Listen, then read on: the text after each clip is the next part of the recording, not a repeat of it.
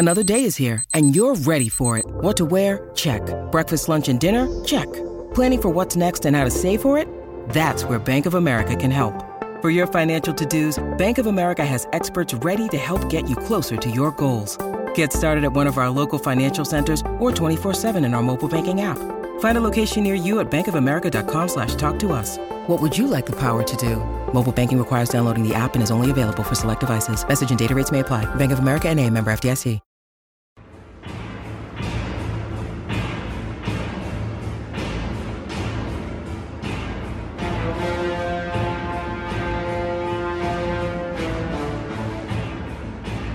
Welcome to Dug Too Deep, the officially unofficial podcast for the Lord of the Rings, The Rings of Power on Amazon Prime. I'm Jim. And I'm your elf, Aaron Dork. and this is the season one, episode five partings podcast. Uh, Aaron, how it, it our, our resident uh, dork, how are you feeling about this episode?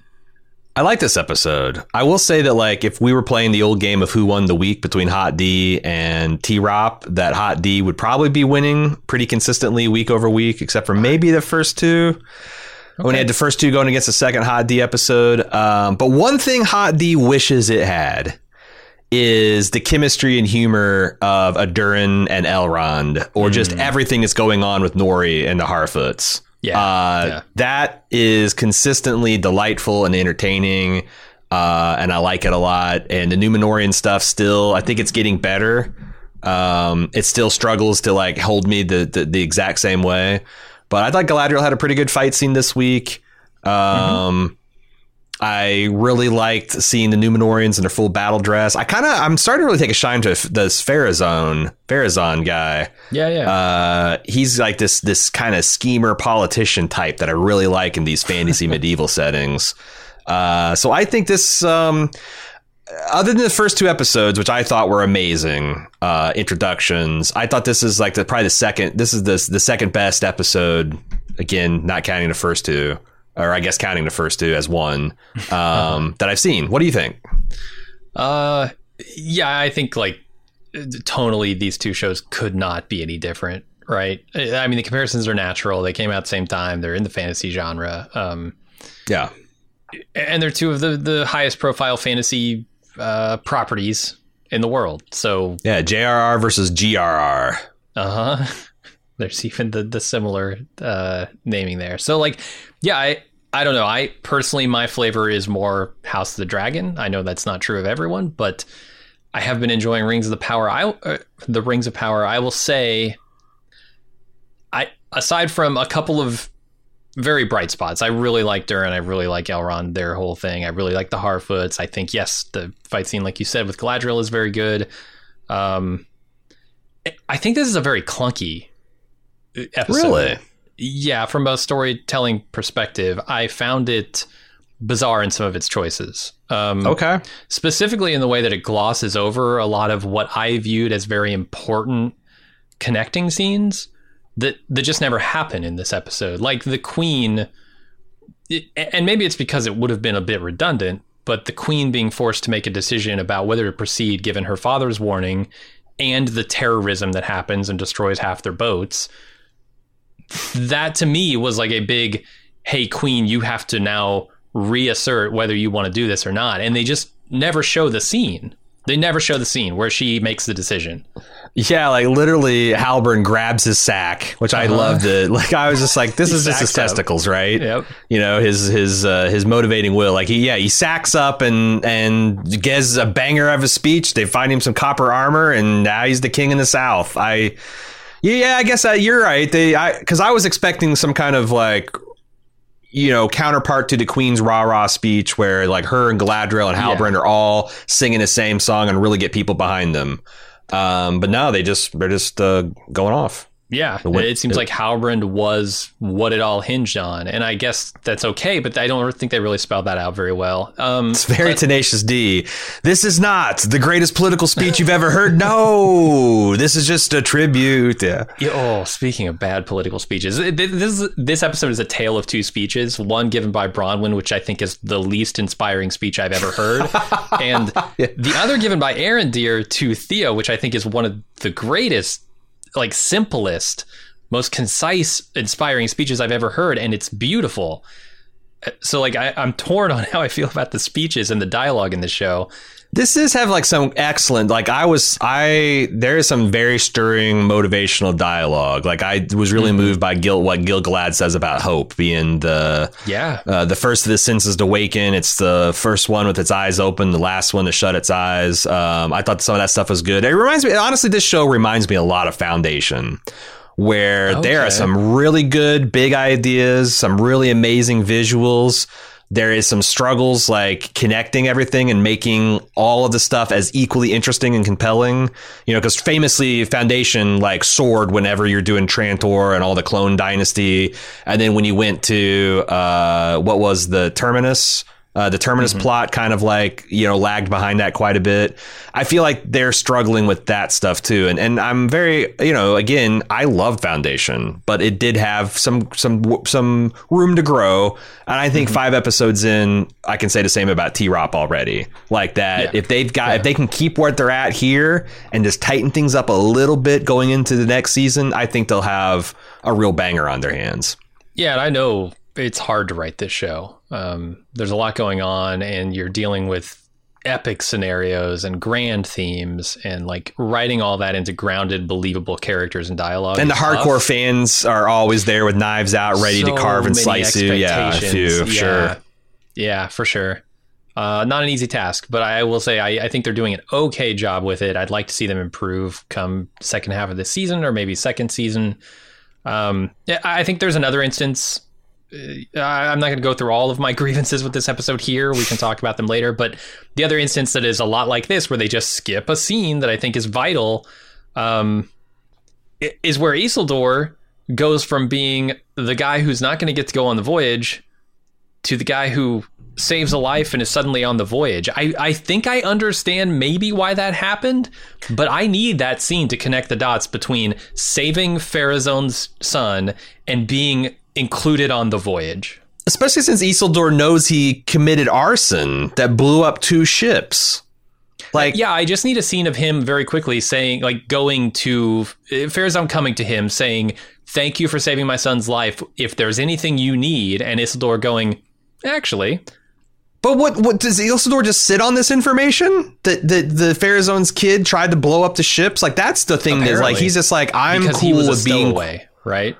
Because because he would have gotten ratted out. Oh, then Isildur's just I'm fuck Isildur. I I am I am I am all uh, how you be all in on being all out of somebody because I think Right, Isildur is just a piece of shit on this show. I hate him. Like I think his friends need to ditch him. They're cooler. yes, I- honestly, the son of Dwayne the Rock Johnson, he's new Isildur. Just make I he's the he's the king I want to follow. I do really like him, um, and I like how he he was quick to forgive but not forget the guy's sins. Right? Like he said, "You're still probably my best friend, even though you've done this terrible thing. But Yeah, I can't include you on this mission because I you're a wild card. You're yeah, the Charlie you're flippity here. gibbet. Yeah, Yeah, you might just check out at a vital time when we need you.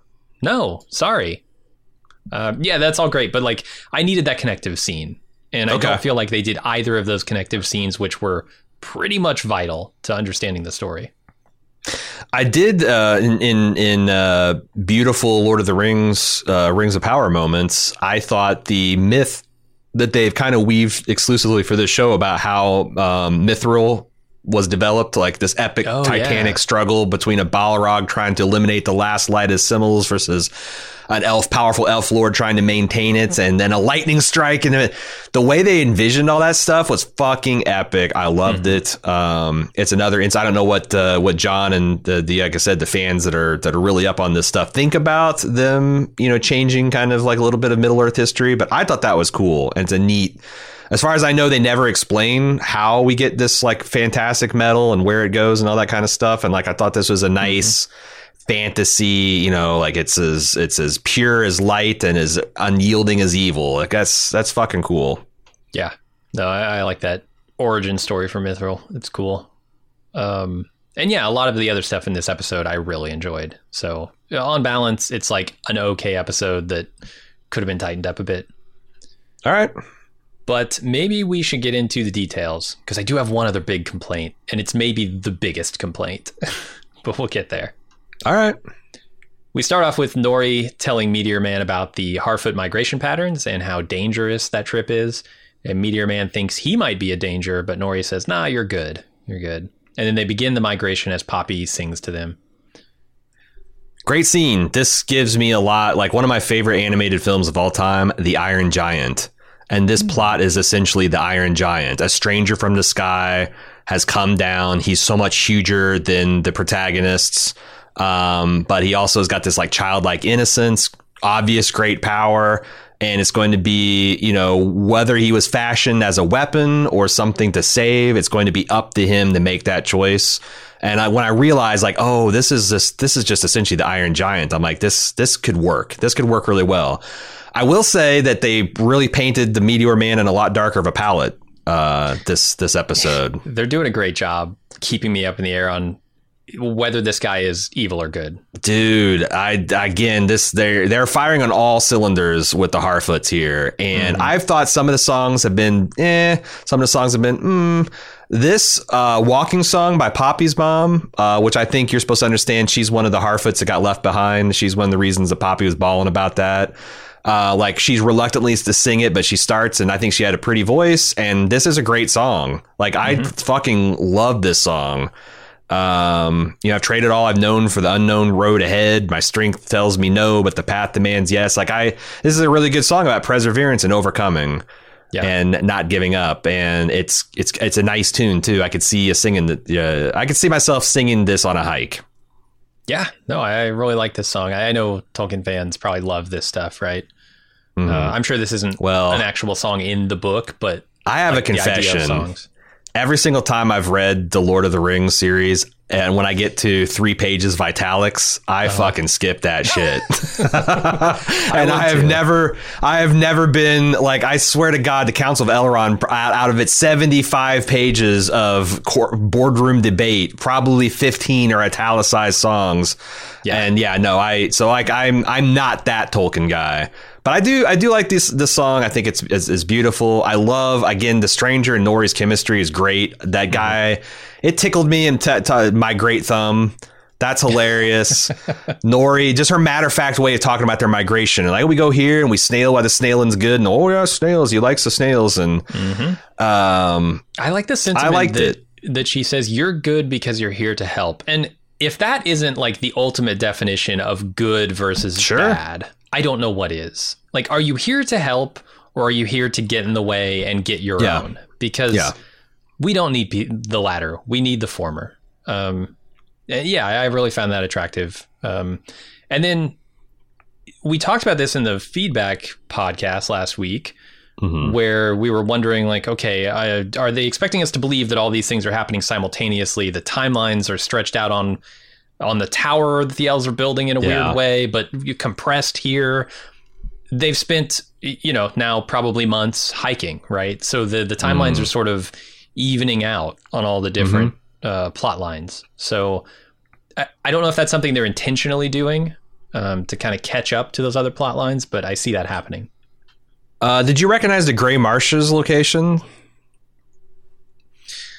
is is this the place where Sam or Frodo almost gets sucked under? Yeah, by the, the the ghostly remains of the Okay. elves and men that died in this battle long ago. Even though that was a battle long ago, that lies yet ahead of us. Uh, further on in the second age, so this is just Oh, it's no it's longer just a it's not the dead marshes yet. It's just the gray marshes. It's recognizably the same Okay. locations. They're just uh, hundred percent less creepy corpses Oh, that's cool. uh, that are there to Peter Jackson you into the water. All right, yeah, makes sense. Because again, this isn't Mordor yet. The Southlands haven't turned into hell on Middle Earth. So like all this is like more kind of pristine and innocent. The world has not been completely darkened uh, by the impact of Sauron yet. Nice. There's a lot more rings of power to ponder. We'll be back right after this short break. When you need mealtime inspiration, it's worth shopping Kroger, where you'll find over 30,000 mouthwatering choices that excite your inner foodie. And no matter what tasty choice you make, you'll enjoy our everyday low prices, plus extra ways to save, like digital coupons worth over $600 each week. You can also save up to $1 off per gallon at the pump with fuel points. More savings and more inspiring flavors make shopping Kroger worth it every time. Kroger, fresh for everyone. Fuel restrictions apply. And now, let's dig a little deeper on Dug Too Deep. Uh, there's a quick scene, quick couple of scenes here actually. Um, first, I don't know how to describe them. Some weirdos find the crater where Meteor Man landed. I think they're Swedish. I think they're a Swedish metal band. okay, yeah. They have they have those darkened fingers, which I thought The darkened fingers, they're they're um, very ambiguous in gender presentation. Uh-huh. Uh, they've got like the helms and and armor of a fair elf Yep. battle uh, bat- battalion, but there's something sinister. Mm-hmm. Are these uh, these are are these Adar's folk? Maybe. I was wondering about that because we then cut right over to Adar. Um, But what- it doesn't seem was- like what are in they- the same location, but Yeah. What are they? Did, what are they doing? Do you think? I, I, it seems to me they're trying to track down Meteor Man. They They're investigating- to this crater. They just got there a little late. Yeah, and and one of them was carrying this like. It looks like the shield that uh, per, is it Perseus used to kill uh, Medusa. Yeah, where be. it's like mirrored on the front. It's got some kind of mirror finish, but on the reverse side, it's got that same star constellation pattern that the Meteor Man was obsessed Oh. with. I noticed that. So there's definitely a connection to Meteor Man, and to the extent that Meteor Man is good or evil, I think these people are definitely coded evil. yeah. But again, was he trying to warn them about the star stuff, or was he? I just don't know. Again, he's he's a blank. He's like Iron Giant. Like Iron Giant turns out was a weapon sent to Earth to conquer, but he had other had other ideas along the way. So It's not to interesting that you spoil say a twenty year old cartoon. that they're coded evil because I think I think I agree. Like they have very dour, uh, angry looking expressions. They have these darkened, uh, evil looking hands, right? Um, which are very similar to what you see kind of happening to Meteor Man later in the episode. As he uses his power, yeah. Right. Um, but they're also wearing white and they're also wearing, like you said, elvish looking armor. I feel like they're keeping that pretty ambiguous too. So Yeah, I could. I didn't get a load of their ears. I, I couldn't really tell if they were, you know, pointy or not. mhm. Um, yeah, uh, we'll see. We'll see. That's like I said. This is a, a whole new faction, as far as I could tell. I, I I couldn't even tell you who these might these people might belong to. okay.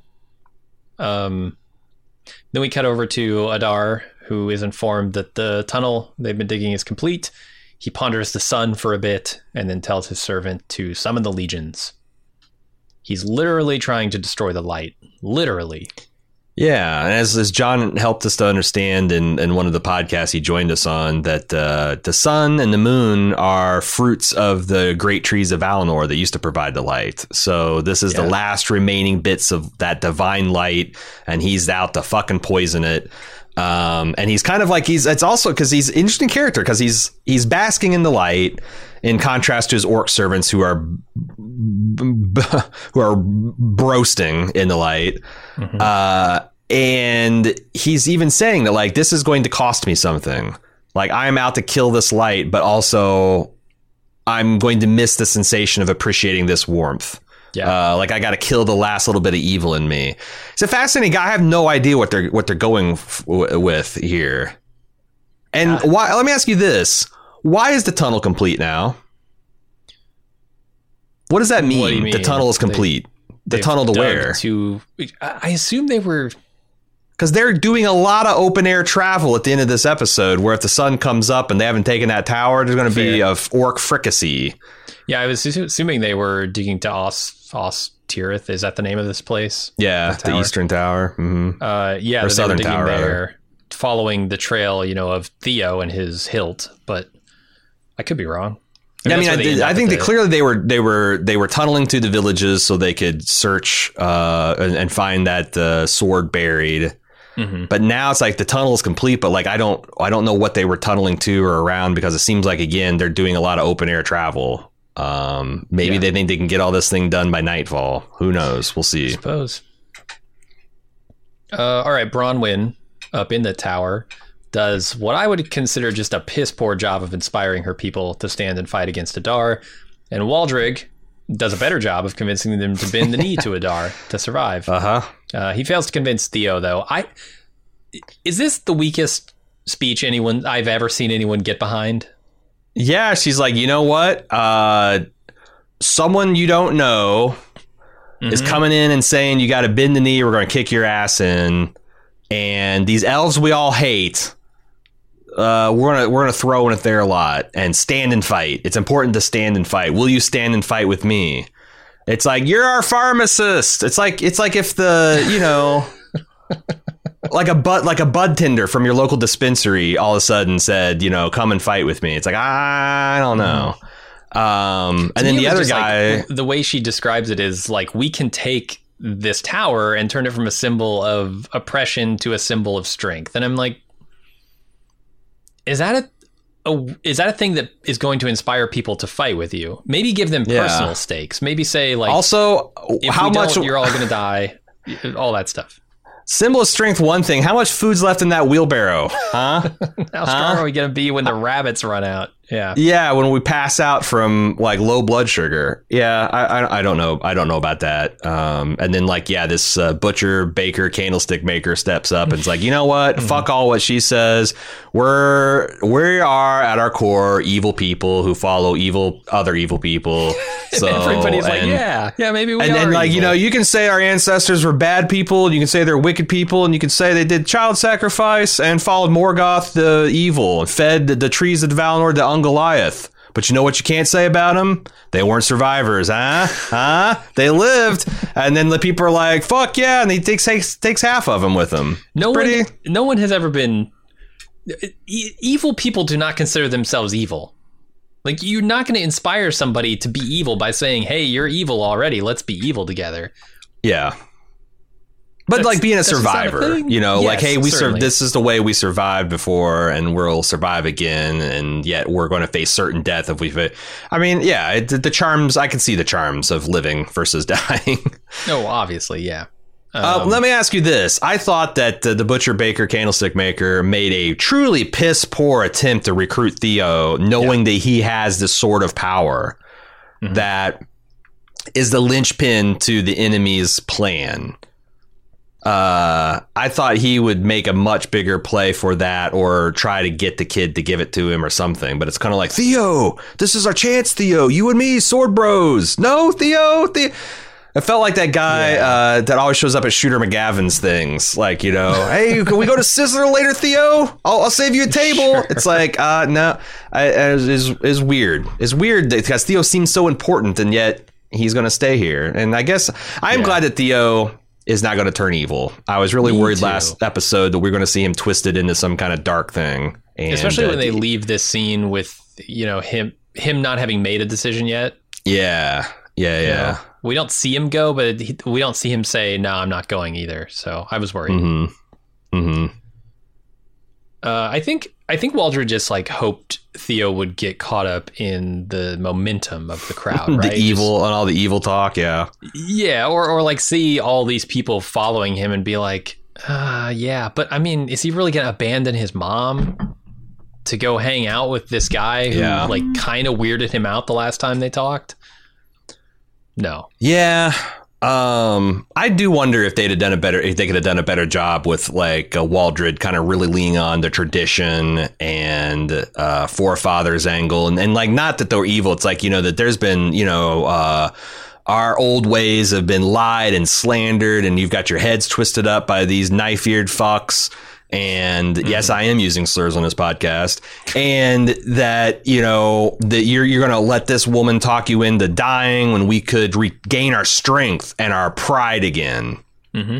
Because that's that's honestly how you, it's really easy. It, you know, that's a that's an, a time tr- uh, proven effective way to as as a populist to to gain uh, uh, sway over an oppressed people to like you know harken back to your imagined former greatness and Sure. say we can go back and recapture that if only you will listen to this and follow this strong strong person. So Mm-hmm. uh, I felt like they could have done a better job, but it, it wasn't terrible. And again, Bronwyn didn't make it easy or hard for him No, with she made it her her easy. speech.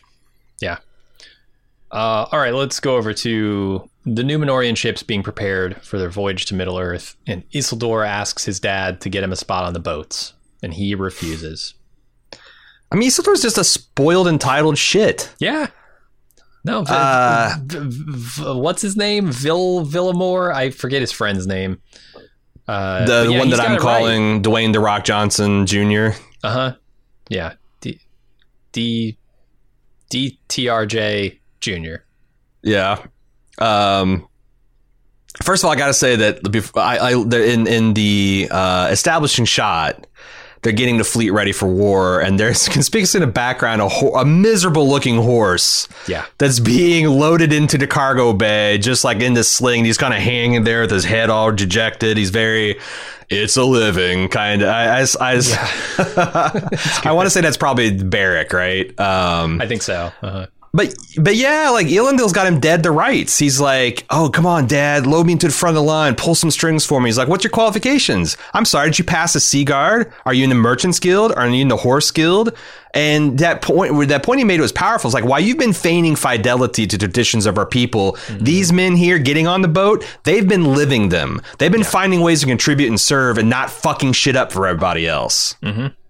Um, and Yeah, like you know, the whole thing's like, I thought you wanted to go or- west. Well, now I know. He's like this this fucking enthusiast, man. Yeah. Uh, yeah, I it's yeah. He's like the loudest guy at the political rally and the first one to sh- to, to take off once the hard work starts. You know, like that's like that seems to be the character they're pointing at Isildur, and it's not an attractive portrait.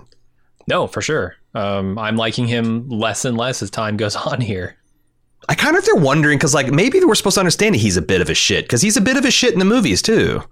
Like you know, uh, Elrond's like, "Come on, throw this ring in. We're right here." And you know, like uh, John pointed out in the Lorehounds, that in the books he's a lot more measured of like, you know, not know I'm going to use it for evil, but like you know, we I fought and my dad and my brother died, and I this is I'm taking this as a, a weregild. This is this is for them, you know, kind of thing. Oh, But he's in in the, in the movies. He's more of just like, no, I'm gonna keep it and be my own dark. Lord." I wonder if they're kind of setting the seeds up for that. You know, be, they're like, yeah. yeah, maybe he f- follows his dad and all this kind of stuff, but like, there's something kind of rotten and vain and weak in Isildur's co- the core. Mhm. Because that's what I'm getting. because I'm definitely feeling it. Yeah. He's not fundamentally a good or honest person, and I'll make that argument further l- later on. Okay. Uh, let's go over to Pharazôn uh, being berated for supporting the queen by by crowds, just throngs of people yelling at him. Uh, tells his son Kemen to go get him to change his mind, which doesn't seem like it's going to be easy. hmm I, I I figured this is what would happen, right? These Numenorians, especially the Builders Guild, would not uh, be okay with the choice he's made to back the Queen's decision to go to Middle Earth, uh, and I'm happy to see that that is playing out pretty much like you would expect. Yeah. Uh, the the question I have though, Eärien, um, I guess I didn't think that she would get caught up in all this because she is related who t- she's related to, but. I Mhm. suppose she is her own person as well, and she's part of the Builders Guild, which Mm. means she might have a lot of people in her ear um, telling her right. things. So, Right, right. Yeah, these fucking immortal, hardworking, never stopping elves are going to come and build all our buildings, and we'll be out of our g- uh, guild. Yeah, I, I did think it was a little bit of a hairpin turn on her character because I just assumed that they never established that. I mean, I That's guess she's thing, always been much of skeptical of, the going west, but uh, as we've mentioned time, I think they've made a little bit of a mess at determining what the hell Isildur is trying to get to on the west, and it, I don't know why they're being so coy about it. You know, yeah, well, I think it's shame on me for assuming things about her. Really? Um, yeah, I don't. I don't necessarily think we've been given enough information to to know what side she would take on this, and I was assuming what side she would take on it.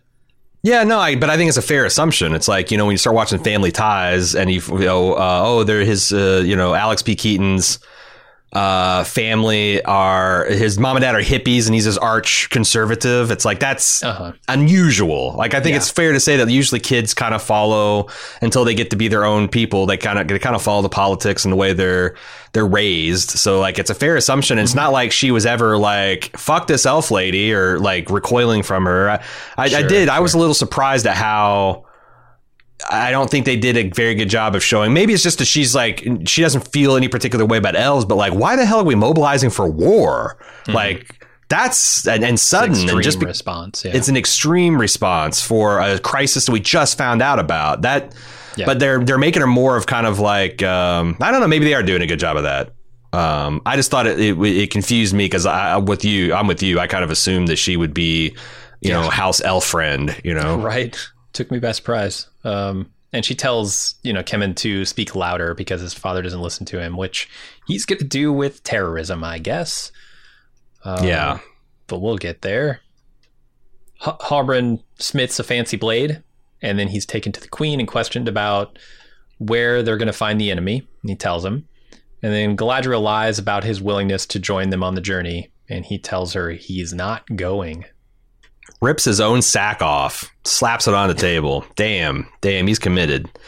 I, I'm so Um, glad they didn't just have Halbrand go along with this. This would have been so against his character motivations. Yeah, it- when he when he doesn't object, like he starts to object, and then Galadriel shuts him down, and then he doesn't like re-object. I'm like, oh no, he's just yeah. he's just gonna betray everything he's been saying for the last four episodes and go along with this. But no, it takes a lot more than that. they also answered a question that I didn't particularly have. I didn't think it was that hard to deduce where Galadriel might go. Um, but like the fact that Halbrand had betrayed her for a guild badge. I am kind of surprised that Halbrand forges a first-rate sword. Like this isn't like like something that they churn out an Orthanc for the orcs, like some kind of rough-hewn piece of wrought iron. This is a like, yeah, man, you can see a high elf lord wielding this blade, or you know, one of the high kings of it. Numenor. Yeah, there's like Yeah. runes and all kinds of stuff. It's it's beautiful, beautiful.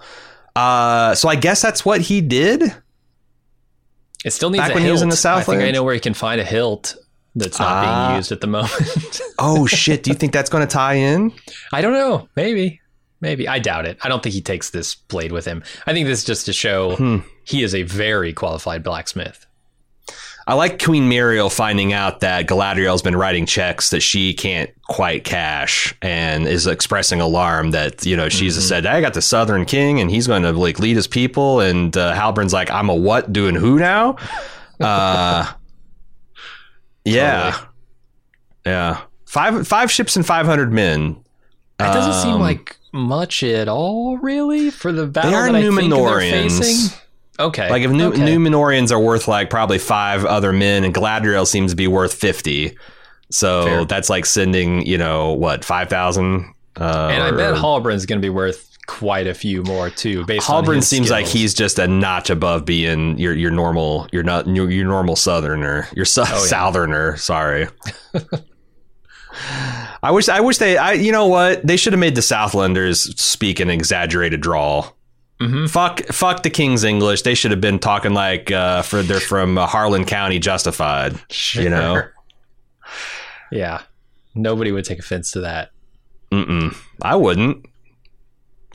All right, let's go back to the Harfoots. During the migration, they run into wolves, and Meteor Man saves them. Wargs. What? Wait, they say wolves though, right? Well, they say well, but these are definitely wargs. These are like super wolves. Those are the Oh, you're right. twisted right. hyena looking things that the that the orcs ride in the movies. But it wasn't. Uh. but it wasn't the same as the warg that we saw over on the orc side of things. Didn't look. I think so. I think they're literally the same. I think I think they are. Really? I think you're supposed to understand they're the same, but uh, I don't know. Maybe Oh. maybe they're maybe they're more werewolves. I don't know. Um, Anyway, we, we find out the woods are more bare than usual. There's some some dark influence, and absolutely fuck this lady who says take their wheels and leave them. It's it- like I I'm a boy. I'm really having a hard time sympathizing with her. Well, I mean, th- that's she's it's jumping not. to conclusions. My God, she's jumping to conclusions and saying we should abandon this entire family and kill them. We should murder this family because I think Yeah. there's something evil happening here. yeah, I mean, that's uh, you know that that checks out with these. Uh, I feel like I feel like hobbits are kind of like reactionary uh, as a- as a whole, so it kind of makes sense. The Harfoots would be too, and um, Well, yeah, but no, sense to hate fuck that. her. um, but yeah, they. Uh, I, I love the Meteor Man coming in like John Cena, choke slamming this warg, and then he does a, hits him with a, a a sonic boom, essentially. Yeah. Um, and the thing you're sort of supposed to understand is like this power uh, seems to have affected him. His hand is now like Mhm. blighted somehow. The one that he uses to strike out with all this power. Uh, also, Nori's a badass man. She was, I think, going to take that stick and try to hold off these war uh, from the these the ladies trying to kill him and her best friend Poppy. Yeah. I thought that was cool. It reminded them standing this copse of trees reminded me of that like the pilot episode of uh, Lost where they're trying to get away from the polar bear inside that stand of trees, you know. I was like Oh, wondering if they're sure. going to do some kind of last stand like that, but uh Meteor Man Yeah. comes in and sorts all their hashes. Blast those wolves. Uh, the lady's eating her words now. I bet she's not so keen to. Literally, I mean, yeah, the next scene Yeah. they're like everybody can't stop talking about how awesome you are, Meteor Man. You're so cool. Mm-hmm. so good to see a little come up and there. Um, let's go over back over to Galadriel, who demonstrates how to fight orcs by fighting the trainees, uh, and Valandil. Val- Valandil, I, that's the friend of Isildur. Dwayne the Rock made- Johnson Jr. Yes, Dwayne the Rock Johnson Jr. is made a lieutenant for scoring a point on her.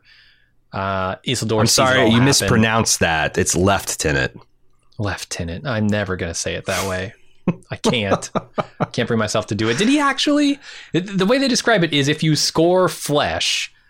Yeah. I only saw him score dress. Mm, I saw no blood I, come out of that cut or even seep into the dress she's wearing. I don't think that was flesh. I, I think she got maybe a scratch. I think this is a fake lieutenant. Th- This is a Uh, fraudulent lieutenant. I did like this. I, I like how Galadriel, because we've talked to like I yeah, I don't know about her handing like six Numenorian warriors in full plate armor and sword strapped, all that their hats, but like her doing these raw recruits like this, and she's like, it's like a, a joy on her face. She's genuinely enjoying her uh, herself kicking these kids' asses. Uh-huh. It's like Jackie Chan in the new Karate Kid movie. He's just like, yeah, fuck yeah, it's fun to fight 14 and 15 year olds. Just beat, bullied the shit out of them. Except these kids are like six years older than the kids Jackie Chan's Uh, That's fighting. true. but- That's but true. And they have swords in their hands. still pretty Um, good. I, I will also say I am super happy to see someone espousing my preferred strategy for both uh, killing orcs and anyone else that you might uh, not want to survive. Stab, twist, and rip. That's Mhm. the standard. You stab, you Rip, twist, rip and tear. and you rip. yeah. Yeah. That'll get the job done. Uh, I will be A lot, interested lot to of see fighting with your fight. feet. I, I would use your hands, but you know, feet work too. But like the idea that like you know, she is just kind of whirling dervish. She's just uh, Yes. always moving, not able to be pinned down, using the groups of enemies against. I thought it was a pretty well choreographed fight, to be honest. I did too. Perhaps the best choreographed fight yet. Might be. There was none of the like kind of crazy elf shit, and it's just like. She was just yeah, she was just and she's a, a warrior woman uh, with a song on her heart, kicking these kids' asses. All right, Kemen tries to convince his father to convince the queen not to send ships to aid Middle Earth. He explains that there's more. Uh, Pharazôn explains to him that there's more to gain by going than not.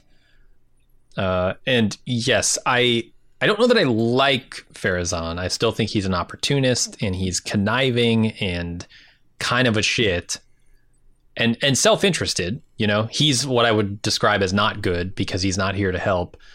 Uh, he's here to gain the wealth of Middle Earth for himself, essentially. Um, Yeah, but I, I- do I- enjoy watching him do it. Yeah, I like this dude. I think he's cool. Though I did wonder if he was like genuinely good. You know, like, hey, I I fought the political fight, and the queen wants to do this way, and now I'm full, and I'm I'm I'm legally on board with this. Uh, it turns out that he's just waiting for the tide to turn, and ultimately Yeah. he sees how this can help them. Like, oh, look at this map. Look at all the ore. Look at all the woods. And we're going to have a king that owes it all to us. Like mm-hmm. this is going to this just just wait, kid. This is going to be good for us. Um, to the extent that I'm actually not sure if his boy didn't do this act of terrorism just on his own steam. Oh, it's totally to impress a girl. Like literally, he's committing acts of terrorism to impress a girl. Seriously? Because like, so you don't think there's, it's right? possible that Pharazôn's putting him up to it on the sly? Oh, oh. Because like, uh, but then again, he might he might be time so he's saying like, okay, I really want to do this, mm-hmm. but I also I, I don't want to do this, but I it, the political the tide's not right, and also we can have these wins if we we do this. And is is his son providing the change? He's, he's forcing the tide to change essentially, because after this, that's this is the pretext that Pharazôn uses to kind of like go back to the queen and like perhaps we've been too tasty with this, and we need to you know have another discussion and all that kind of stuff. Yeah, I view that as a reaction to what had happened. Um, it, it kind of shook him a little bit, saying, "Okay, well, maybe we don't have enough support." But but I'm surprised his I, son would go and try to blow this boat up after he just said, "Look how this would affect. Like if we do this and pull it off, look how well it will affect us." But if you're saying right. this guy did it just to impress Anarion, so. What's her name? Eärien, yeah, Eärien, because his brother's Anar. This is a nightmare. I know. Um, I know. Uh, yeah, I, I, that's wow. That's my read. He's wow. so desperate to get laid that he's willing to commit acts of terrorism, and it probably wouldn't be the first time. I mean, I saw For All Mankind season three. Mm, that came pretty yeah. close, pretty close to that too, and I, it was believable. So, yeah, yeah, uh, yeah, that's my read. And at the, he's just very kind. At the end, he said, the, "Look, trust me, son. At the end of this, the elves will be taking orders from us." Um, bold statement. We'll that's see how it plays too. out. I'm I'm not a fan really of anybody taking orders from anybody, but yeah, that's just anarchy. Jim, Jim, Jim, hardcore right. anarchist. That's where that logically leaves leads. Sure. We got a lot of rings of power to ponder. We'll be right back after this short break. And now, let's dig a little deeper on Dug Too Deep. Uh, all right. Muriel's father has a rare lucid moment, which he uses to tell her to warn her not to go to Middle Earth because all that awaits her there is darkness. And this is where I'm like, okay, she's now getting bad omens left and right, um, especially when mm-hmm. the ships are going to be blown up. She's going to have a real hard decision to make again. And she just never has to make that decision, I guess.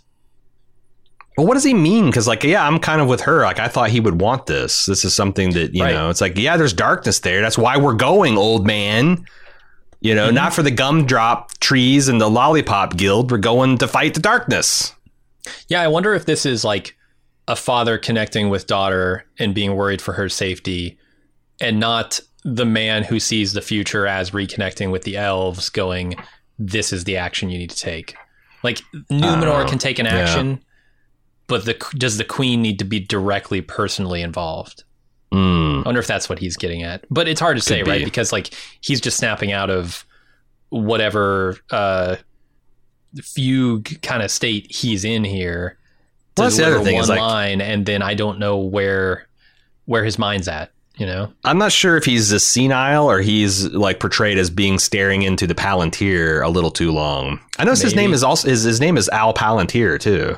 Yeah, that was named after the Seeing Stone. But like, I, I, thought his brain was just gone from seeing all these crazy visions. Um, Could be. But then again, like, why would you take anything this guy has to say seriously? You know, mm-hmm. like if he woke up and said, "I want a tuna sandwich," you know, it's like okay. And if he says, "Ah, the darkness," like I, you, you've been, you know, confined to your bed raving for God knows how many years. Yeah, but I get it. Yeah, I, it's it's I, definitely a poor. It definitely give you pause if you're a, a, warrior queen and this is your this is your dad and and the first lucid moment he gets, he's like, "You're heading into darkness." Right, right, and then calls you by name, all this stuff. Yeah, I'm. I would take pause.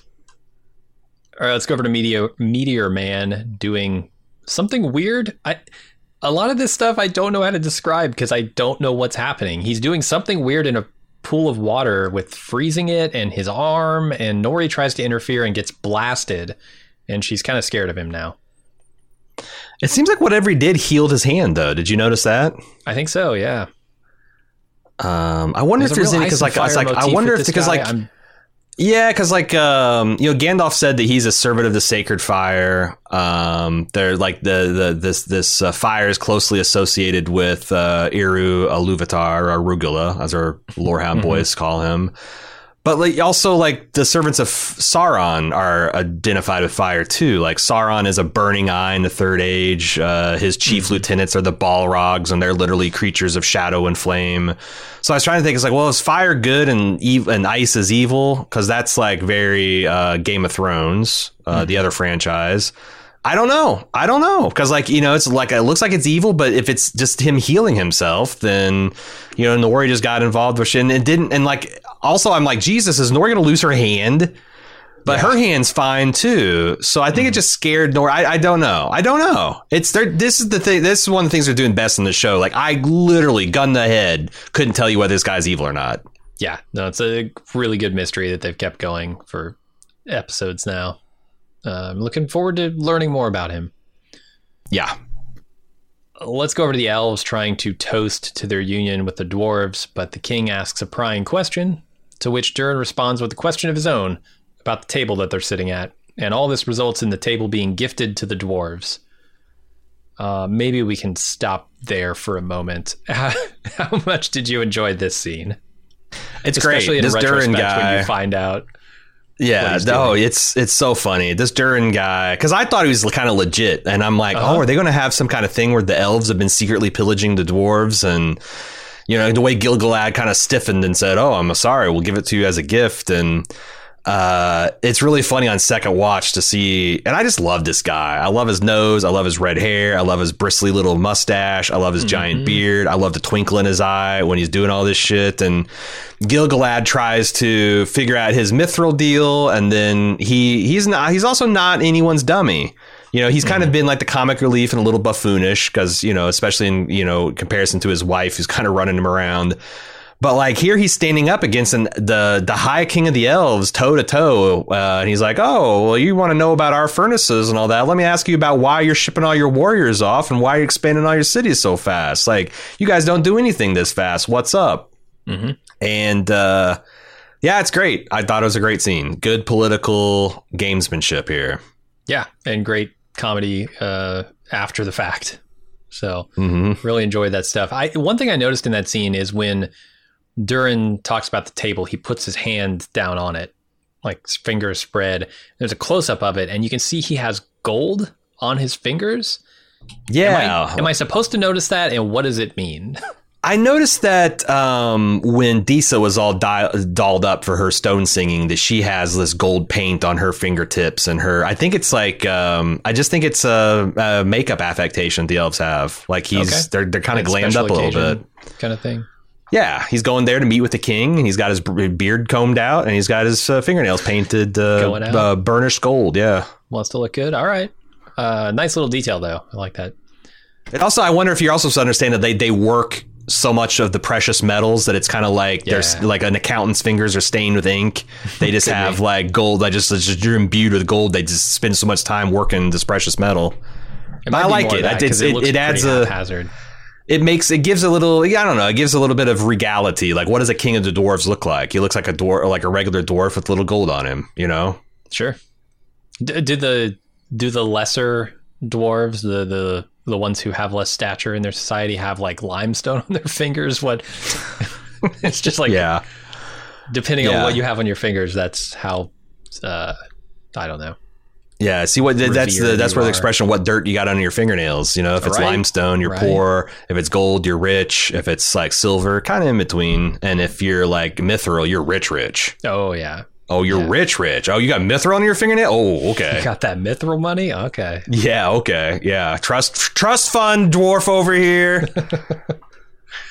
All right, let's talk about the second part of this scene, which is after um, all of that, the truth comes out about why the king sent Elrond to Khazad-dûm. Uh, and it turns out it's to find out if they had the ore that could help restore the elven light, which is currently fading. And Elrond refuses to reveal whether the dwarves have found Mithril. Uh, I, here's where I start to have a hard time with this stuff. So I like I like all of the intrigue, and you know, uh, the the king here trying to figure out if you know, a, a like revealing, yes, I sent you there for this reason, and b, uh, it's important. It's very important, right? And this idea of like, are you going to betray your oath or, or keep your oath in the face of this dying hope and the fact that it might kill all of your people, and not just your people, but all peoples, as he says. Um, and it's a it's a big decision moment for Elrond.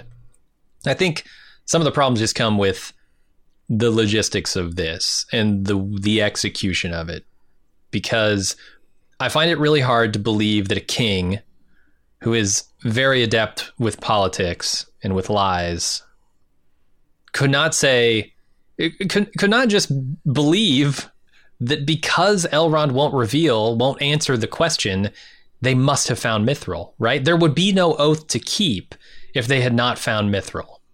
Well, it could be something "No, other they- super. They didn't find anything. What are you talking about? Well, I it could be that know. there is the dwarfs are doing something, but it doesn't involve Mithril, right? They've got some other kind of super secret power project that you know, but it's not Mithril. I, I, cause like the first time I watched that too, and then I, to be fair, uh, Jack came out and watched the episode with me on a second time, and he said the exact same thing. He's like, "Well, duh, if, if you know, the way this is is like obvious," and I had to think about Yeah. it, and I'm like, the only way is like it's like uh, you know, if you say.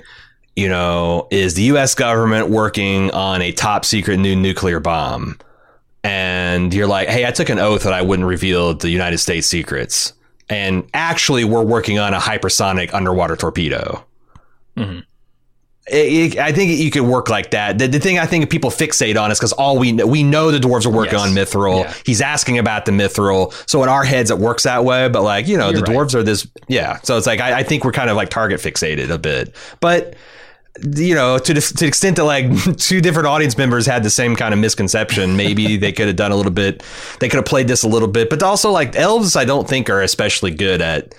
Yeah, like I don't think Elrond. He's more of a Ned. You know, all these guys are more like a Ned Stark types. Like they have a very hard time dwelling in the shades of gray. Is my interpretation of it.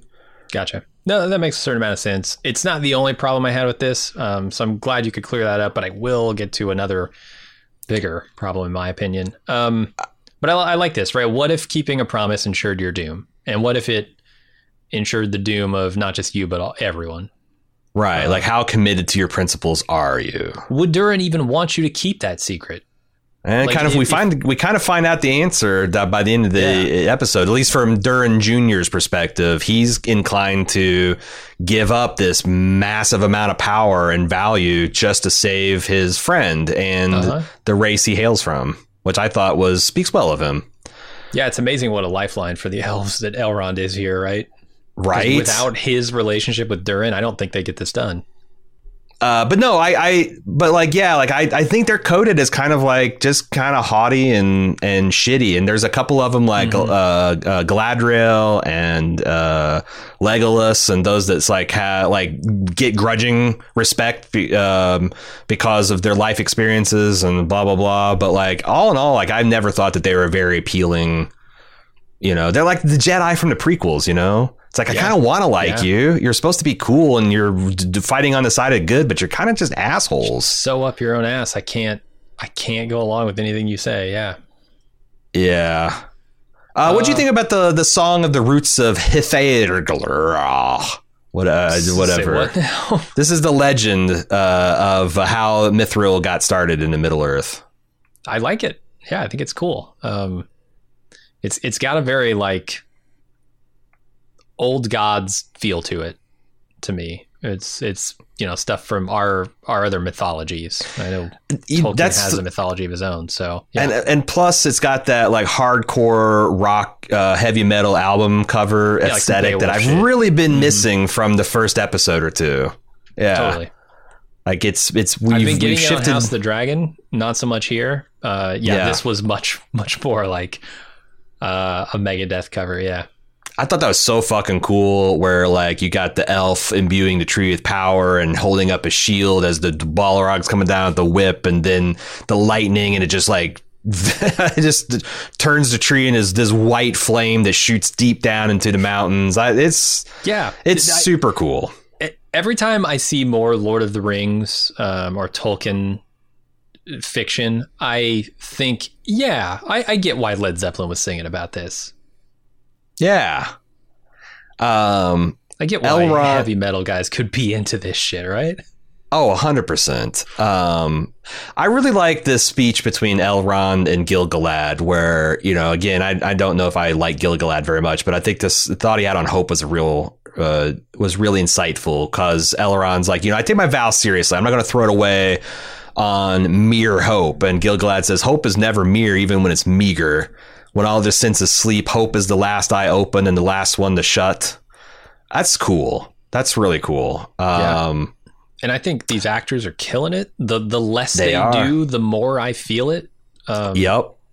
They're letting their ears speak for themselves in I the case of yeah.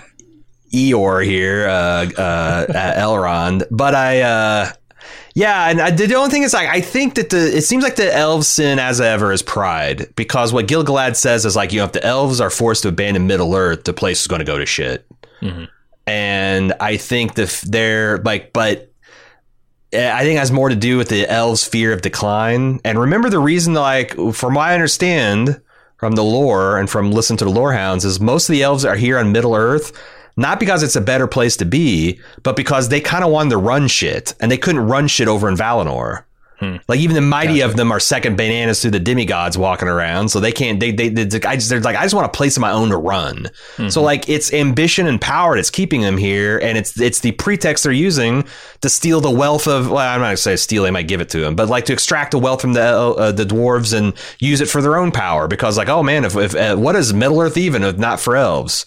And I think that's. uh kind of antithetical to Tolkien's message, which is not to say that it's this is a this is heresy. I'm saying that like the elves themselves are once again, you know, falling short of the mark of you know being godly.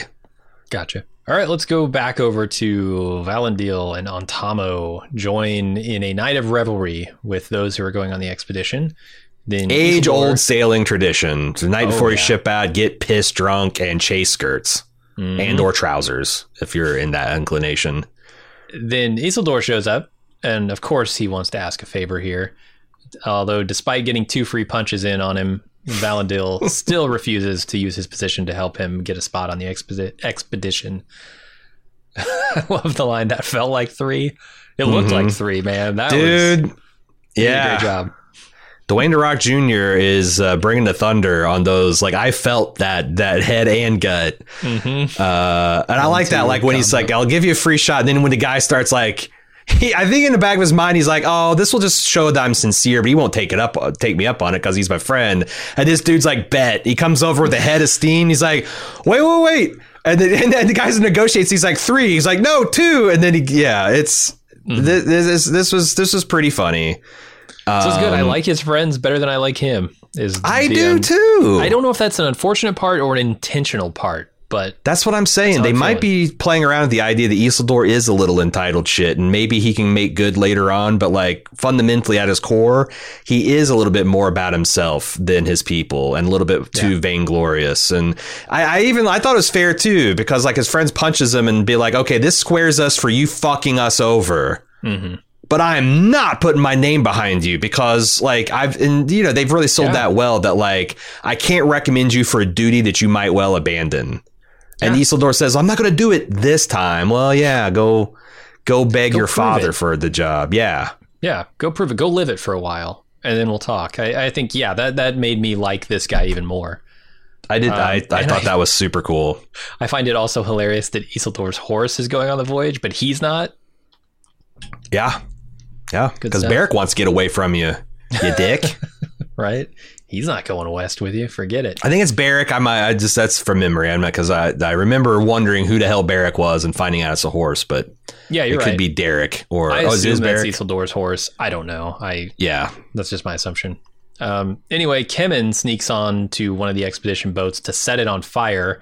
But while he's on board, he finds Isildur stow- stowing away. Um, Isildur tries to stop him, but the ship blows up anyway, and Isildur has to pull Kemen out of the bay, saving his life.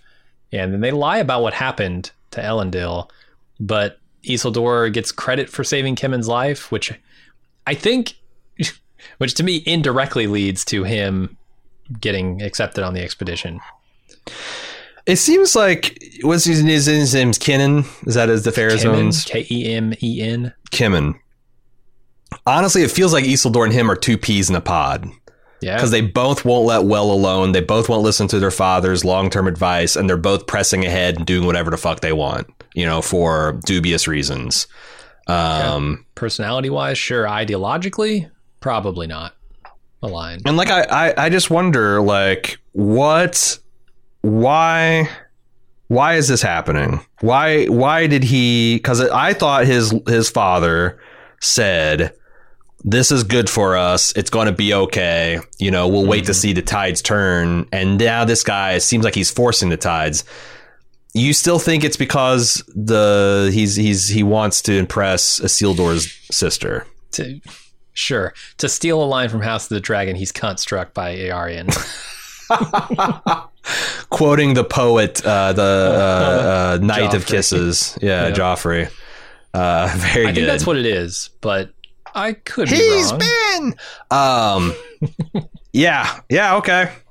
I really love Uh, the the moment where they're both trying to escape the boat that's going to explode, and the dude with no experience on a boat gets hit with the swinging hook.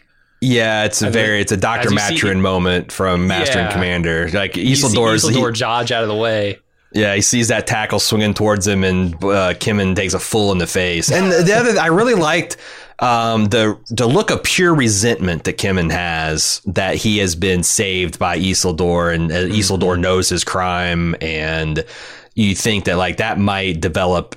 Uh, in future, you know, in future episodes and seasons, into some real kind of rivalry, because that's the other thing we don't have. We don't really have a real like rivalry. There's no personal animosity in any of the relationships that we've seen so far, except for maybe Adar. He's got he's got an axe to grind, but we don't know exactly why or with who. Nobody else has that. Yeah, yeah. Um, Durin had Like who are bit of that. Pharaoh's political rivals? Yeah, You know? yeah, like long term stuff.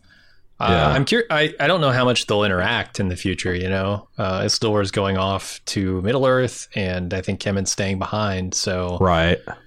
he might come. He might come back and just find you know his sister all shacked up with Kemen, and just be like, "Nah, this can't happen. Sure. This guy's a shit." hmm I don't know. We'll see. Uh, they get two ships for the price of one here. Kemen does. He, he Mm-hmm. blows up one, and I guess it sends shrapnel, burning shrapnel over to another, which blows that up. And yeah, pretty effective. Yeah. Uh, old ships are made of nothing but wood and dry and, and tar. wood, or wood, cordage, and tar. They're famously flammable. It's not not a good situation.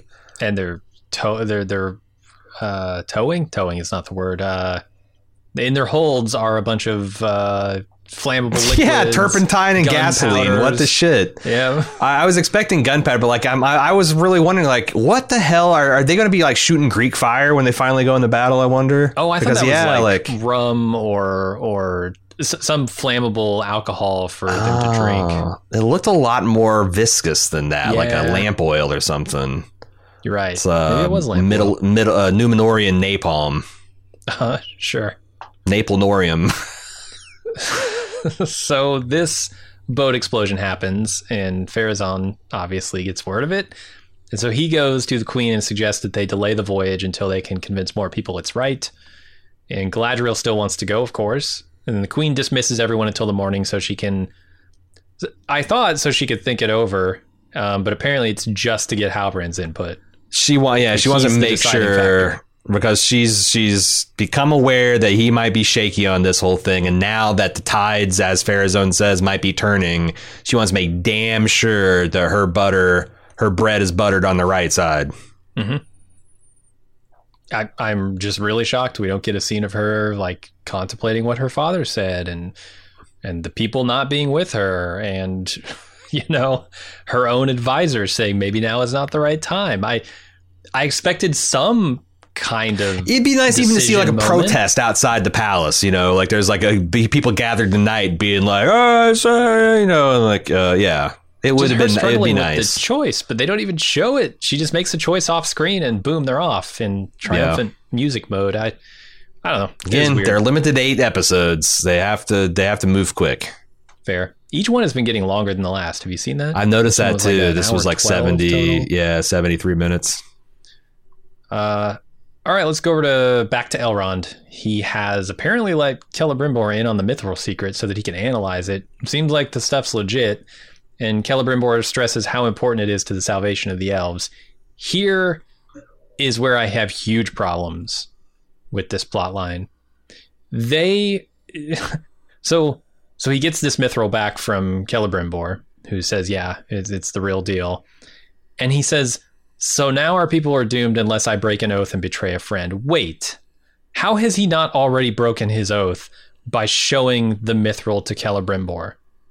Is an oath not broken until the person you pledged it to finds out that you've broken it? Because that's not how I understand oaths to work. Maybe Tolkien has different ideas. The only thing I think of is he he did the classic swear. Uh, hey, if I tell you something, Celebrimbor, you got to promise you'll never tell anybody else. Sure. That's the only because That's also because not you're how right. oaths work. Yeah. No, I was I I actually kind of gasped the first time I saw that uh, Celebrimbor had a piece of that mithril on him and was was testing it. So Well, and the fact that they need say, and oh, he no, needs I've vast. my oath. But he says now I have a decision whether I have to break my oath and betray a friend. That's no, you've made that decision already.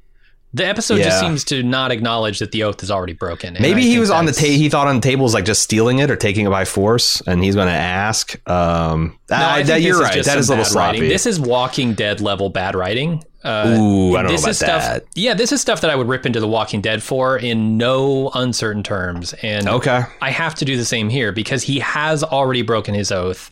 The episode is just not acknowledging that. They've shown Yeah. us one thing, they've told us another. The two things don't line up. This is Walking Dead level writing. It's bad. All right. Well, if they do it for nine, eleven more seasons, we'll we'll fair, see. fair. But, uh, like, yes, I, I can forgive it once. It won't cause me to not watch the show next week, but they need to I, I will say that there's an here. Okay, while we're bitching, I don't know about every fucking week having to hear about uh, Elrond's awesome father and how he's just like him and how he's in the exact same position he is and he's in a singular position to help and like, oh, okay, I get it, I get it. But on the other hand, Sure. Elrond's dad was a badass. He is like the George Washington of the elves, I guess, and kind of men too, because he's also the great granddaddy of all the, the awesome Numenorians. So it's not that unthinkable and forgivable, but it just I don't. There's something about the way they both have this kind of smug, nostalgic look on their face, and the music gets a little syrupy, and you know it's like, oh, Elrond, my boy, and I don't know. That that's uh, that's. I feel like I'm just bitching the bitch. Okay. well, I got plenty of that. You don't need to force it. There's a lot more rings of power to ponder. We'll be back right after this short break. And now, let's dig a little deeper on Dug Too Deep. Um, Why is it? Why are they convinced that the Mithril's their only salvation? I guess because it does have the last light of the Silmarils. I'm curious to see what John makes of that. I- the fact that this lost Silmaril and the fact that there's still some of its power left, but they need vast quantities of it. Um, why? like do how? I know from this show what a Silmaril is? Or should I know what a Uh, Silmaril is? I thought they this show? explained that these were crystals that captured the last light of the trees. Okay. They're the these these these are that that one it's that tough uh, because so because Celebrimbor talked lore- about how he was jealous that uh, Fëanor is that the guy that made him uh, made something so beautiful that even made Morgoth kind of like think about repenting his ways, and he wants to do something with that much impact. And Okay. but yeah, I don't know because I know it. I read the Silmarillion. Sil right. I've heard my friends talk about it all the time, so I don't know if Yeah, but but it it's my understanding these the were I think three crystals wrought to capture the light of the the trees, and once the trees died, it was, was like the, only most precious thing. Yeah, like the elves are kind of like addicted. They're not addicted, but like psychologically dependent on this light, and that's like you know they they they, they were they were so cut. So then when Morgoth stole it, that's what you know made them disobey the gods and go to Middle Earth and wage the war and Gotcha. brought ultimately so much dishonor and sorrow to the elves. But uh, Hmm. yeah, all right. um, but I, it's my understanding that they weren't lost, and they certainly didn't get reabsorbed into some kind of tree. But I, I feel like it's enough lore adjacent that I didn't have a real problem with it. Gotcha. No, it's probably explained. I, but I do not know like what they mean. Like, why do they need vast quantity? Like, can you give each elf a Silmarillion, like like a, a mithril ring? Do they need to have like a full mithril suit of armor? Do they just need to have like a mithril pocket watch that they carry in their pocket? Like, what? Grind it down and snort it? I I don't know. Yeah, I almost made a joke about Celebrimbor, you know, like like snorting a bit of the mithril and be like, "This is tight, tight, tight." You know, it's like, did, yeah. yeah, did you have a chance to test it? Oh, it's ninety nine point one percent pure, my boy.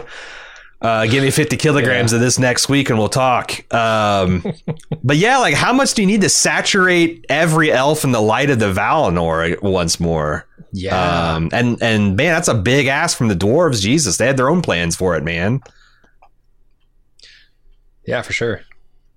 Uh, all right, let's go over to Galadriel trying once again to convince Halbrand to fight with her and thereby find peace through his own redemption. We're not sure if it worked in this scene, but it's a hell of a speech. I like this stuff quite a bit.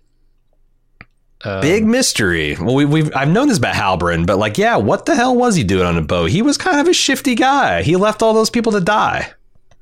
Yeah, and he admits here that the things he's done would not be easily forgiven by the yeah worse than leaving all your floating companions to certain death. Um, mm-hmm. I thought it's funny that to me it looked like Halbrand is sweeping up the intro sequence.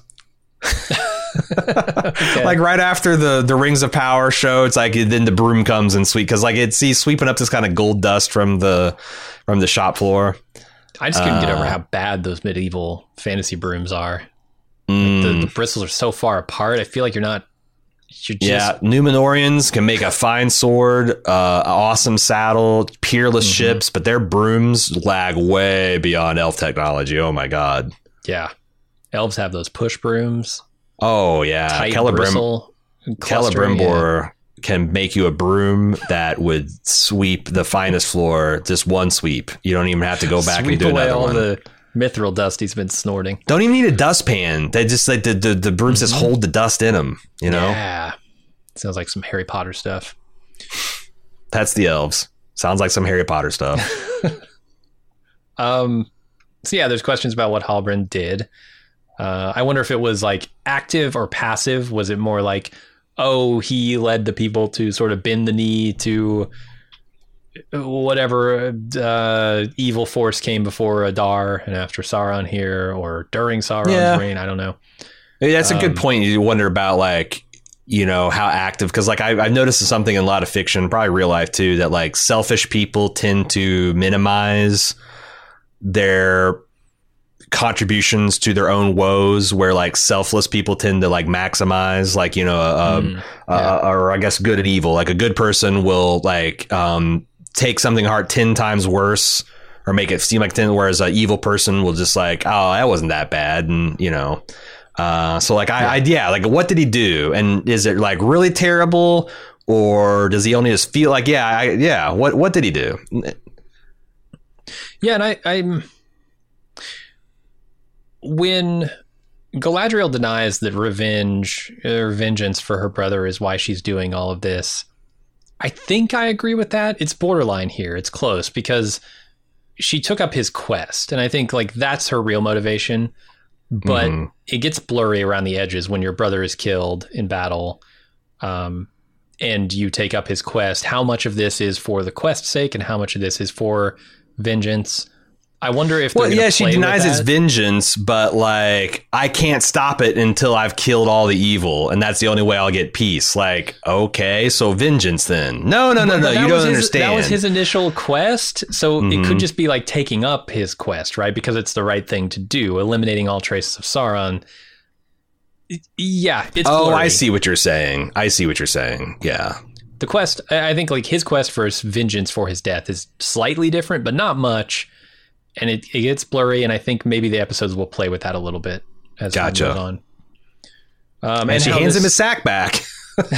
yep. And I like how you know her the words of her uh, brother F- Finrod, I think is his name. Uh, come mm-hmm. back here sometimes to find the light. Must first. No, it's first Linden. It's Linden. Yeah. Oh, right. Of course, I got that wrong. uh, because Halbrand here had to do some bad things to realize how bad the things he was doing were and actually change his heart, which I think is yeah. currently happening. So yeah, it's it's interesting. I like it thematically. Um, also, I I think there's some some evidence here that it was true that Elrond and the King conspired to sideline her by sending her to, to Valinor. It wasn't just necessarily like she deserves this. It was more like Oh we yeah, need to get her I, I out thought of here because they, kind of cleared that up a few episodes ago. I, I thought Gil-galad kind of like said that's as as much as true. Yeah, that like, hey, you know, she's He was talking actually bringing about, and then now we know what he was talking about. The Yes. fact that uh, this tree is right. you know this this tree is rotting conve- conveniently from the back to the front, so that no one in the courtyard can actually see it. Uh-huh. Um, yeah, I wish I only aged on my backside. That'd be nice. You know, yeah, but uh, you should see my ass. I got the ass of a ninety year old, but my face it's uh, looks thirty at be- at worst. Uh, Yep. but but they, they, yeah, so like you can see, I, I understand that. Like this, that's like this is a you know holy tree that the elves have. It's like with the descendants of these great trees, these trees of light that they love so much, and it's sickening and dying. Oh my god. Um, I don't, I, I, I don't know, and it's this is probably part of uh, Tolkien's soft magic system. They might not explain it, but I don't know why the elves know that they're connected. Like, why do they think if the tree dies that they're going to die? Are they like literally connected? Are they all kind of like getting a little sick? Doesn't seem like it. But they're like, we got to get this finished by next spring, which also is why Celebrimbor needs to get this thing done. We now know like why it's got such a, uh, you know, the foot on the gas on this project. Yeah, no, I mean all that seems crazy to me. Maybe we can talk about it when we get to the next uh, through the next couple scenes here. But first, let's go over to Waldreg pledge, pledging himself to Adar, who he thinks is Sauron, uh, and Adar tests him by having him kill Rowan, which is Theo's friend. Uh, another WWE style choke slam uh, when he gets the Sauron part wrong. So this is a fascinating thing. This guy is using the servants of Sauron, but he hates Sauron. It's almost like a Saruman type deal where, Hates Sauron. Yeah. Does he? Although Saruman was totally in league with Sauron by the time he starts making orcs and shit. But like that is Right. a big plot thickens moment for me. Hmm. Okay. Yeah, me too. Um, I'm curious how it's going to play out. It goes back to I think it strengthens the theory that John and David had about this Adar figure being one of those uh, um, elves that were kidnapped and maybe tortured by uh, Sauron and or Morgoth, um, and then were released. But the elves, because they would had this taint on them, they couldn't trust them. So they were kind of driven out of pl- uh, out of elf society. So he kind of hates everybody. He's just on his Yeah. own side. Yeah, I really like that theory a lot, actually. Yeah, yeah, yeah, yeah. Me too.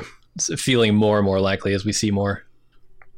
Uh, when we go, um, we go back over to Theo here. He questions why Arondir is staying to fight with him, and then Arondir gives a speech so rousing that Theo decides to show him the hilt he found, and apparently it's a key to some kind of evil.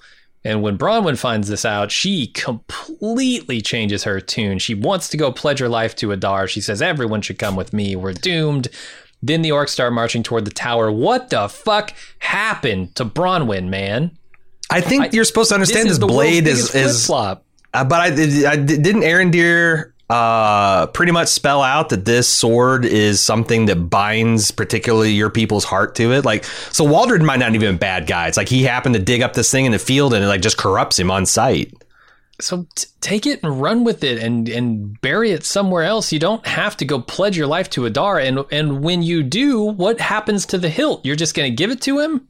You're going to bring Well, about the that's the evil thing, that like- you're so worried about corrupting you?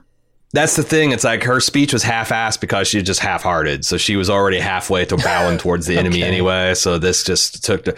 Um. So Yeah. like, so I, I mentioned that I thought it was wild that uh, Ostirith looked ruined after the elves had just abandoned it like a few weeks ago. Like, man, this thing went to shit fast. I think there's Mm-hmm. you're, you're supposed to imply that this is like the inverse of like um, a Minas Morgul, where that famously was this one the towers of the uh, kingdom of Gondor that the Witch King took over and then turned evil. that this is the opposite. Like this is like a fortress of Morgoth that the elves had then turned into a, their own outpost because Hmm. why else would I have a shrine to evil uh, that's Right, right. whispering dark voices whenever you rip the vines off of Yeah, it? who was the elf that Um, made that? The elf architect that made that decision. Of It course, looked like there's a dark the lord stabbing the sword either into a ground or something. Do you did you think that dark lord looked a little Sauronish in his shape? Um, I, I'm not sure. I just saw that a person was being stabbed, though. Is the thing? Oh, that sword's really? being plunged into I, what I think is a person. Yeah, Ah, okay, okay. I didn't see the Dark Lord. I only saw the person being stabbed. Gotcha. No, I thought there was definitely some of that, somebody plunging it in, but uh, okay. Now this is like again, I did, I'm as far as I know, we're pretty far off the map in, in genuine Tolkien lore. So Gotcha. I'm curious to see where they're going with this. So I, I have to comment on Arondir's um, speech to Okay. Theo. I think this is the most successful speech the show has done yet, Hmm. because without saying it, he's saying you are the people worth fighting for, and I, and I think like and you specifically Theo because you are good are the one who's worth fighting Now for. that- and I just love how gracefully they say that. And now that half of the, sh- the, the the half of you that are shitters have left, doubly Uh-huh. so. You guys, what's left? is just the cream of the Exactly. crop. Because yeah. you stayed, I will fight with you. That's why. Like churn your asses in the butter and make something out of you. Yeah. sure. And that's like it's a I, I like that. Like, you're right. It's like you know he's trying to uh, puff this kid up. It's like oh wow you're as brave at 14 as I was at 200. Um and you know like yes I've been counting every whisper and sharp kitchen knife, but that means I know the voices and hands behind them all the better. And I Mhm. you know I well know half of us people. left, half of you stayed. Yeah like it, yeah I know you're good and you're worth fighting for. That's yeah, that's a great speech. Yeah it's it's got shades of like Aaron or Aragorn's. This is a good this is a good blade. You know, where he told that teenage kid that was shitting his pants about the Battle of Helm's Deep that you know he's just giving hmm. giving him a little. I bit of don't. tips and a little bit of Archer. Oh, there's a scene where you know Aragorn just after he's kind of given to despair. Uh, he sees this kid you know, with this like rusty blade and he grabs it and he gives it a couple Aragorn swings and stuff. He's like, yeah, this is a pretty good sword and Hmm. it's going to take care of you. Um, this is Gotcha. a better ver- I think like a, a more personal version of that, but I think the kid soaked it up, you know? Yeah. Yeah, he's giving him confidence, inspiring him. All right, let's go to Elrond apologizing to Durin for accidentally being sent to spy on the dwarves. And he explains that the fate of the entire race of elves is in Durin's hands, which pleases Durin very much. But they still have to convince Daddy Durin to help the elves. And in the background, we see the king watching all this. Yeah. Uh, yeah, we've already talked about most of this. The the table's funny. Uh, like I said, I love this guy. Oh, and the like when he jumps up and he jumps up on a rock so he can look uh, Elrond right in the eye, and he's like, "All right, no more quail sauce. Give me the meat and give it to me raw." I'm like, "Oh, that's what she said." Oh my god, walked right into that one, Durin. Yeah, it's fantastic. Uh, I love this scene, but I, I'm trying to figure out like, boy, boy, these elves are going to dwindle fast. Without that light, they're gone, huh? Our Guess souls yeah, they got their- nothing their- by spring. They're gonna go bad by spring. They got uh, the same shelf life as Frosty the Snowman. Or maybe they'll They're start gonna, they're gonna melt away. spring. Also, how does abandoning the shores stop that? Because he he spells out another option. We could abandon the shores, or we can dwindle into nothing without this light. So if they go west to the Undying Lands, as it is, uh, you know, uh, that- that- as you can guess from the name Undying Lands, and then again, it's not that you live forever here. It's just that elves who do live forever anyway won't decline. Like any decay or sickness you have will be cured. And so the elves could live in bliss and, immor- and immortality until the ending of the whole earth uh, And you over the Undying there at any time. Yeah. That's what I'm saying. It's Why don't kind of do that? again, I, I, this is this is the thing hard for me to square with Tolkien's ethos is because most of the elves that are over here are doing it for what seems like vainglorious reasons, like Right, just uh, you know the whole like it's better to rule in hell than to serve in heaven. Like that's Sure. literally, I think. Galadriel's fish in a whole deal. Yeah, Yeah. yeah, That kind of that's not a great reason. Especially like, are you going to beggar an entire kingdom? But like, but the thing is that the elves also have this thing is like, well, if we abandon Middle Earth, it's going to go to shit too. Like, what Sure, happens? so we're helping you know. right. But like, I don't know that that's literally true because like, Mm-hmm. I and who knows what Eru's plan? Like, it seems like his plan was for men to eventually, the Dominion of Men to eventually take over because that's what happens. Um, So I don't know. I think I, I'm very fascinated to know, and and I'm I'm open to like deep down elves kind of being dicks and having dickish reasons to do things. I don't I don't mind that, but Yeah, I el- got questions. lore purists might might be might be angry at that. I, I definitely have questions about the gods and their motivations and why they allow evil things like that to happen. Um, that I'm going to be discussing Oh, wow. with John over Man. on the Lorehounds a Good. little bit. Uh, that's I'm sure I'm sure he's got those those those questions. You know the uh, the the problem e- evil the Yeah, the he seemed to paradox be of evil. He seemed to be excited about talking what uh, Tolkien's opinion on that stuff was and, Gotcha. and his ethos for that. But yeah, let's um, go over to Halbrand. Uh, summoned to the Queen's Queen Regent's Council, he chooses to back Galadriel's play, and I guess that's a decision made because everybody then boards the boats to great fanfare with hero shots for everyone, hero shots for everything and everywhere. Isildur has made the stable boy. Um, I, I, was so caught up in wait, wait. I thought the queen had a decision to make that I I kind of lost track of this scene the first time I watched it, and then the second time I'm like, I'm just I'm just not a romantic. I'm just not a romantic, and I know mm. this about myself for a long time because these grand epic moments do almost nothing for me. Like characters boarding a boat with incredible music playing and huge visuals going off on an epic quest does almost nothing for me.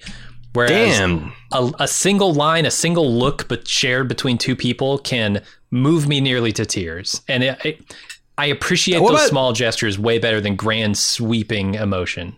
Let me ask you this: Return of the King, Theoden riding, you know, giving his speech about, you know, ride with me, ride now, the Red Death, and he goes and slaps everybody's spear this way. You don't, you don't, nothing, It's nothing. It's strong. I mean, there are definitely Okay. occasions, yeah, where I'm I'm can get into this kind of stuff, but this one.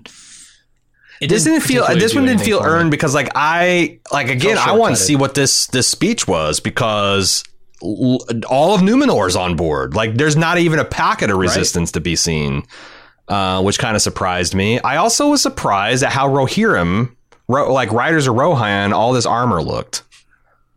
Yeah. Um, yeah, I mean, it looks cool. I, I didn't know that to like, and maybe not. Maybe they're this is just like something that they're doing visually to kind of like tie into the old series again. But like, it's also possible that the Rohirrim are kind of some kind of archaic cadet branch of the Gondorians um, that kind of broke off in antiquity or something. I. Uh, I, I I don't know because it was shocking how much their, especially all their armor and the horse, and the fact that they have like you know there are these horse people. Um, I thought I because because you look at um, I thought it was going to look a lot more Gondorian. You know, like when you see the uh, Gondorian, especially the honor guard that you see guarding like Denethor, and they have these big kind of like you know the blue cloaks and the big silver helmets with the the wings on them. The what what Isildur or I'm sorry, Elendil's wearing. I expect it to look like that, but they're wearing a bunch of Rohirrim, those like conical caps with the horse tails coming out the top and the scale kind of like leaf looking armor. Like that looked very Riders of Rohan. And Halbrand with the copper leather version looked like he could literally be Theoden's great great great great great great grandsire.